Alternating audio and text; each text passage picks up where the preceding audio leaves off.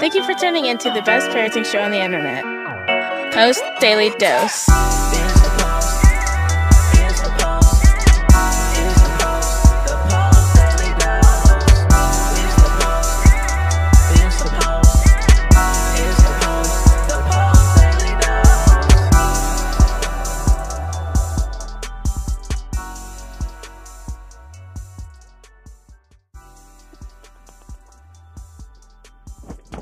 Hey there, Post Institute. This is Christy Fall, the co-founder, coming at you live.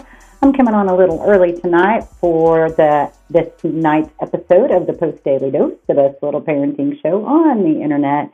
I just have some things that I need to get done, and the Daily Dose always sort of ends my work day, and I need, Beatrice is telling me I need to get going. I got things to do. So I hope you guys don't mind me coming on a little bit early, and if you miss being on live with me because of that, I sure apologize, but hopefully you can listen, learn, and watch at a later time. So anyway, of course, I want to plug these books, Brian's book, From Fear to Love, that you can get on promotion at feartolovebook.com. Somebody's showing up, and they're sending me those hearts, and it makes me feel so good. Is that you, Heather? Oh, my love, I think about you all the time. I think about your family.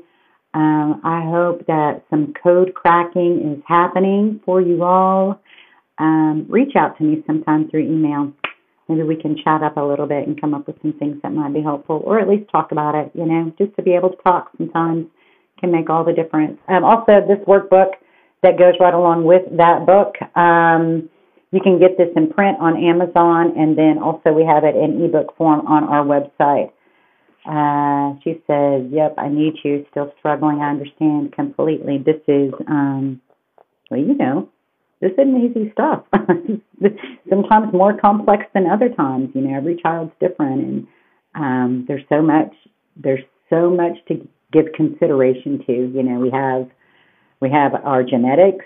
We have our womb experience. We have all that stuff that we've been talking about this week in terms of how trauma affects the brain and the chemicals, the hormones of oxytocin, insulin, and cortisol, and how it affects our neurotransmitters, our dopamine, our serotonin, and that other one that has to do with like adrenaline. And that's a really big deal. It's a really big deal. We're going to talk about that a little bit more tonight. And then also this book right here, Brian's book, The Great Behavior Breakdown, it just takes it all a little bit deeper. You can actually get these two books as a dandy little package on our website, and they're discounted when you buy them together. You save about $5. So there you go, fresh little tip of the day. So let's see. The first thing I want to talk about is, you know, we've been talking all about how trauma affects the brain. So one of the things that we know is oxytocin is affected, that the pathways for oxytocin are not activated, that we are all born with an active amygdala, and that oxytocin, which is referred to as the love hormone, which helps us to calm our brain down. It helps to modulate the cortisol, the stress hormone, and that by being in safe, loving, connected relationships over time helps create more oxytocin being available in the brain, and that is a major game changer. Like my son, who's now 27, and he's doing really well, but he had to go through a whole lot of stuff. But there was a time frame where literally he was 15, but in the parent-child interaction, you might see more like 2, 3, 4. Like there were lots of back rubs and lots of cuddles and lots of hugs, so much affection. And it was whenever he was open to it, somebody was always available to give him a back rub or give him a hug. And so it was amazing. Like when he first came to our group home, he literally sat like in a corner on the laptop, just watching everything as it went down. Then he went through a phase where he was just in with everybody else. Then he went through a phase where he really wanted that nurturing, and he sought it. And we, you know, it was just all on his terms. And we gave it, and we gave it, and we gave it, and we gave it. I would guess that if I asked him about that now, he would not even remember it. It was during a time, during that whole time, his brain was so hijacked that if you talk to him about that very much now, he remembers the people, and he remembers a few things that we did, and he remembers places we went. But as far as like day-to-day activity, he doesn't have really any memory of that. And one thing I want to say about all of that is we all have this struggle, the struggle of not knowing what it feels like to be somebody else. We think that everybody feels the same way we do. And I'm not talking about necessarily our emotions, although I think we do that too. But I mean more like right now, I've kind of got this little ache in my shoulder, and I feel a little neurologically fatigued. I feel a little edgy because I've been at my computer all day. Nobody knows what that feels like in my body except me. Nobody knows what it feels like in somebody else's body. And we make a lot of assumptions that they feel the same way we feel. And yet, when I think about all the things we were talking about over this past week about how trauma affects the brain, and then somebody asked about, you know, what happens when they're not able to accept the love that we're sharing. We talked about that a little bit, but it led me to think, when the chemicals in our brain are affected by trauma, if you're depleted in your dopamine, if you're depleted in your serotonin, if you don't have much oxytocin available, but your fight, flight, and freeze is full on in charge, and you have plenty of stress hormones, that condition of the brain makes it very difficult to receive that affection. When we are stressed, the first thing we do is constrict. And so when you're wondering about how do I connect with my child, really it takes a lot of thoughtfulness, awareness, having your finger on the pulse to try to develop a level of empathy and understanding for what it feels like to be them. So it may not be that they are, quote unquote, rejecting your affection. It may be that they can't tolerate it, that it creates an edginess for them, that it could even be like, you know, I've not been touched and hugged by anybody in a way that felt safe. And when you come at me with that, it kind of freaks me out a little bit. So that's when I'm like, everybody bring it down a little bit. Everybody bring it down. Work on getting our fingers on the pulse of our children and who they really are, what's going on for them at the brain level. And go slow, you know, follow their pace. Sense what their pace is and follow their lead in that.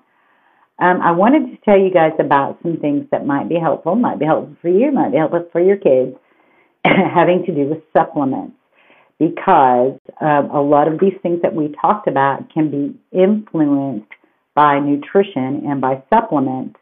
And before we had all the psychopharmacological stuff that we have now, things like depression and anxiety were actually treated through amino acids and supplements.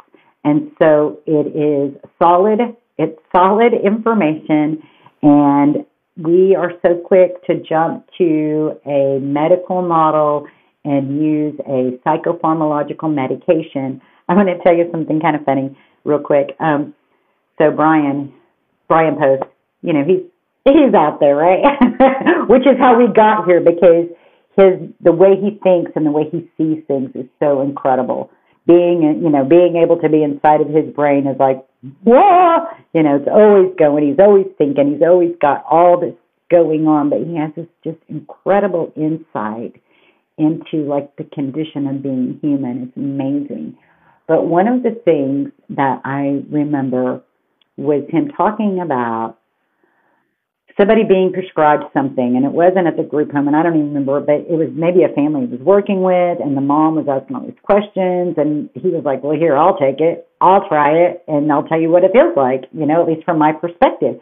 The thing is these medications, you know, they're powerful. The medications that doctors prescribe can be very, very powerful, and we're just looking for like this, like something just to fix this, right? And it's not necessarily something that's just going to be fixed by a medicine. Like most of the people that come into contact with the Post Institute, their children have 3, 4, 5 different diagnoses, none of which are actually PTSD, which is the root issue. And they're on just as many medications, and they're not working. And they have lots of side effects. And I'm not saying that's true for everyone, but I see that so often that I ask myself, one, why aren't we involving endocrinology so that we can at least keep an eye on labs and how these medications might be affecting other aspects of our children's lives? And then I also think, why aren't we starting with things that are more like supplements and things that are more homeopathic as opposed to jumping straight into prescription medications? So I'm going to tell you about a few supplements that have proven to be helpful for anxiety and sleep. I'm going to start there. So anxiety and sleep, two supplements that are over-the-counter. I've tried them both. My daughter uses them both. I know several different families who use them and have good reports. One is magnesium glycinate. The other is L-theanine. I'm one of those, like I read it, it starts with a T, I know how it's spelled, but how to pronounce it, I'm not the best. So it's the letter L-theanine. Both of those have been proven to be helpful for sleep and also for anxiety. Also, melatonin. Many people have really good results with melatonin. For depression, D3, fish oil, L-methylfolate, which is not, it's a different form of folic acid because some people are not able, their bodies are not able to put the folic acid to use that's supplemented in our foods, like cereals and breads are all supplemented with folic acid, but not everybody is able to put it to use. I am one of those people who does not put folic acid to use in my body. It's just wasted. So methylfolate is a different form of folic acid that is more usable. It's more bioavailable to the body. And then this I just learned about today, SAME, capital S, capital A, capital M, small e. And it is I practiced this. I'm going to try it. S-adenosylmethionine. But most of the time you will see it as capital S-A-M, lowercase e. Now, this is interesting because in many countries, that is a prescription that is used to help with depression. In the United States, you can get it over the counter. Now, I am not a homeopathic doctor, so please do not take this as like the stamp of approval, go run out and buy them. And, of course, the quality of supplement is something you always want to check. So, you know, use a reputable company, do your research, don't just take my word for it. Go research these things and see what you see in terms of the benefits. The last thing I want to mention is a company that I know a few families who have used them. I've talked about, it's called, Heather's laughing at me. It's called Say No, it's an M. M like mom, not M like Nancy. Although, that would be a really good way to remember it when you go looking for it at the pharmacy. You can just remember Sane only with an M, and that might help you be able to find it.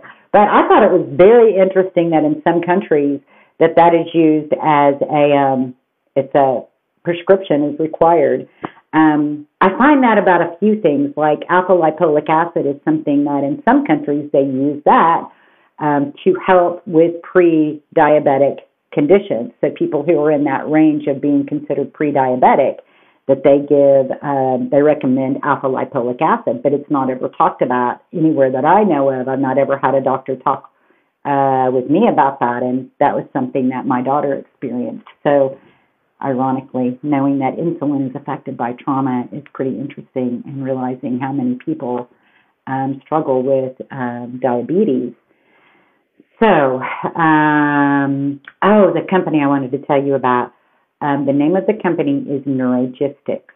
Now, what Neurogistics does is you can order, like you call them up and talk about, give them a little information, and they'll give you some guidance on what the best test that they offer for you to start with. And like the one that we're using was through urine, because everything processes through your kidneys. So, all of your being able to measure your all the things that we were talking about, your serotonin, your dopamine, your insulin, your cortisol level, your oxytocin level, all those kinds of things filter through your kidneys. And so through a urine sample, in a way that you collect the urine, you dip the paper in it, and then you mail it back to them, and then they run it through their labs, and they give you a very comprehensive report of what the findings are. And so the report will show what body chemical, it'll show what yours is, or your child, or whoever. It'll show what the normal is. And then in the other column, it shows what the potential repercussions are in relationship to that. And then they actually give supplement recommendations. And the quality of supplements that they offer are high quality, and they're actually at a really reasonable price. So far, I am finding them to be excellent to work with, very knowledgeable, and of all things, their founder and director got her start doing research with Dr. Karen Purvis at TCU. So she knows our population very well and is eager to serve, very invested. They even have a social worker on their team who could, if you're needing support, can help you find resources, help get you plugged in if you're needing help with that. And so I have just found that to be a really good experience. So my point being, first and foremost, this might be, there's a couple other things. Look at me go, psh, tangent. I know sometimes our kids don't, so a lot of the supplements that they offer are in liquid form. So they're sublingual, you put the drops under your tongue, there's no swallowing of pills, because I know that can be a big deal for our children. Also, it's worth looking to see what, in terms of the supplements that I mentioned, what you might be able to find in gummy form, because gummy form is becoming super popular, and it's something that's very kid-friendly. And so being able to get like D3 and B12 and fish oil in gummy form might make it something that your children would be more likely to use on a regular basis. They may not be so, that thing. They may not be so argumentative about it, and they may not feel so attacked about it because, it's a gummy. And then the other thing is there are some nutrition drinks that have a lot of really good vitamins in them as well. Vitamin Water is one that I really like. There's several different flavors that have several different benefits. And then also the new Body Armor, super hydrating. There's some really powerful and power-packed nutrients in those as well. And so if you're looking for creative ways to boost your nutrition and get something good in a way that's really easy to get it, those are things that I just, I encourage you to just look into it, do some bottle reading. I know we've got people, our network and follow our page who are extremely knowledgeable about this stuff. So I really just want to encourage you guys to be creative, be curious, start looking at things that can make these subtle shifts. The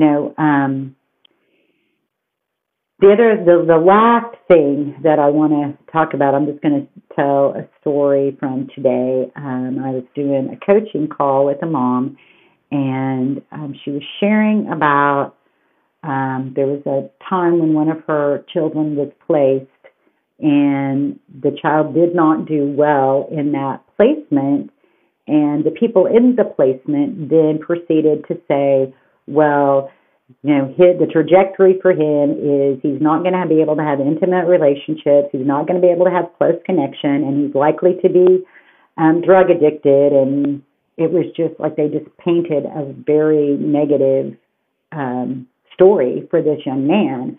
And then she found a different place for him. And there's a lot more to the story, and the placement idea is probably not. It's probably a pretty good idea because we also have some big acculturation needs and some education needs, and there's a lot of different layers to what's going on that is making this possibly a good solution. Anyway, he's thriving in the next placement. He's doing great. He's been there for, I think he's been there for 2 months now, and he's doing really, really well. And then she told another story about how she was talking to a friend about something, and her friend was just like, well, by the time they're 18, they need a job, and they need to be out on their own, and they need to blah, blah, blah, blah, blah. So I'm sharing all of that because I want to remind you guys, not everybody knows all that you know. Not everybody knows about how trauma affects the brain. Not everybody understands about how when we stress, we regress. Not everybody knows that healing is definitely potential. Healing at the brain level is definitely potential, especially when safe, loving relationships consistently over time demonstrate this to be true. So I'm sharing those things because I know you guys get the same thing. I know you hear the same kinds of things. And I always say, I always wonder, it's like, why is it that we're so quick to paint a dooming future for a child because they're not responding to our model or our treatment? Why don't we instead say things like, maybe this isn't the best treatment for your child. Maybe there's some other option that's going to be better. Maybe look here. Maybe look there. We tend to be so ego-driven in the helping professions, whether it's doctors or whomever, that it's like, well, if my model didn't work, it can't be the model. It must be the child. And that's just not true. So please know that there's hope. Please know that there's hope, that the brain doesn't begin to calm down in all of that development until the mid-20s. And for our children, that's even more delayed. So yes, Heather, change the model. And if you can't change the model because of the system you're in, at least don't give a dooming prognosis to a child and their family. Don't do that. Just say, I'm sorry I wasn't able to help more. Here's some other places that do things a little different. Maybe that'll be more helpful for you. So with that, I hope you guys find something helpful. I knew I spewed a whole lot. I won't be here tomorrow. Two reasons. One, it's going to be my birthday, and so I'm going to be having cake, and that's exciting because yay, cake day. And the biggest, most exciting news is my daughter, who you guys have heard me talk about. She's mobile by wheelchair. She got her driving permit during the summer. We were able to purchase a van for her in November, and it had to be shipped off for tons of modifications, and it's finally returned. And tomorrow we get to go have her fitted for the final pieces of the accommodation so that she'll be able to drive. So I won't see you all tomorrow because I have lots of exciting things going on. Heather says, yeah, she's sobbing. Insurance is saying the doom. Call me, hon. Send me an email. Let's chat a little bit and get you all edified and built up because you have a lifetime journey and we're not going to quit. So much love to you guys. Make sure that you go give yourself 5 to 10 minutes of quiet time or listening to your favorite music time or a little sitting outside time. Relax, get your energy straight. And then go spend some time with your children this evening. Do something that they enjoy and fall in love with them all over again. Let the love you have for them shine from your eyes. Let it emanate from your being. And remember, in any given moment, we can act out of our blueprints of stress and fear and overwhelm. And you can take 1 to 2 to 3 deep breaths. We can choose left. Much love to you guys. We'll see y'all on Monday. Join us live on weekdays at 6:30 Central Time on Facebook at the Post Institute. Don't forget to get your copy of Brian's best-selling book, From Fear to Love, on promotion. Just pay shipping and handling at www.feartolovebook.com. That's www.feartolovebook.com.